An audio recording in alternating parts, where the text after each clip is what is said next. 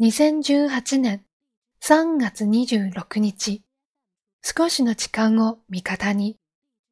仕事の合間の短い時間、電車の移動や待ち時間などを隙間時間と言います。仕事ができる人は小刻みに生じる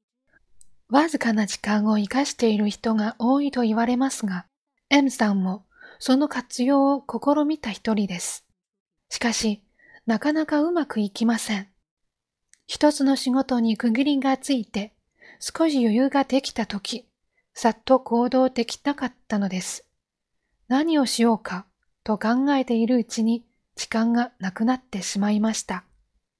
次のチャンスが来て、やっと調べ物ができたものの、今度は熱中しすぎて、本業がおろそかになってしまいました。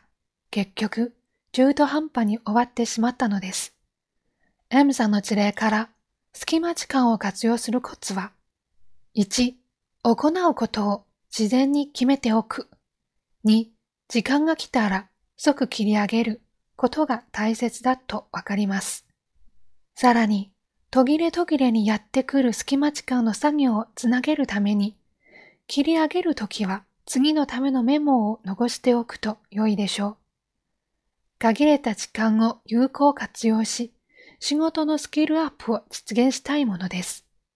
今日の心がけ、隙間時間を活かす工夫をしましょう。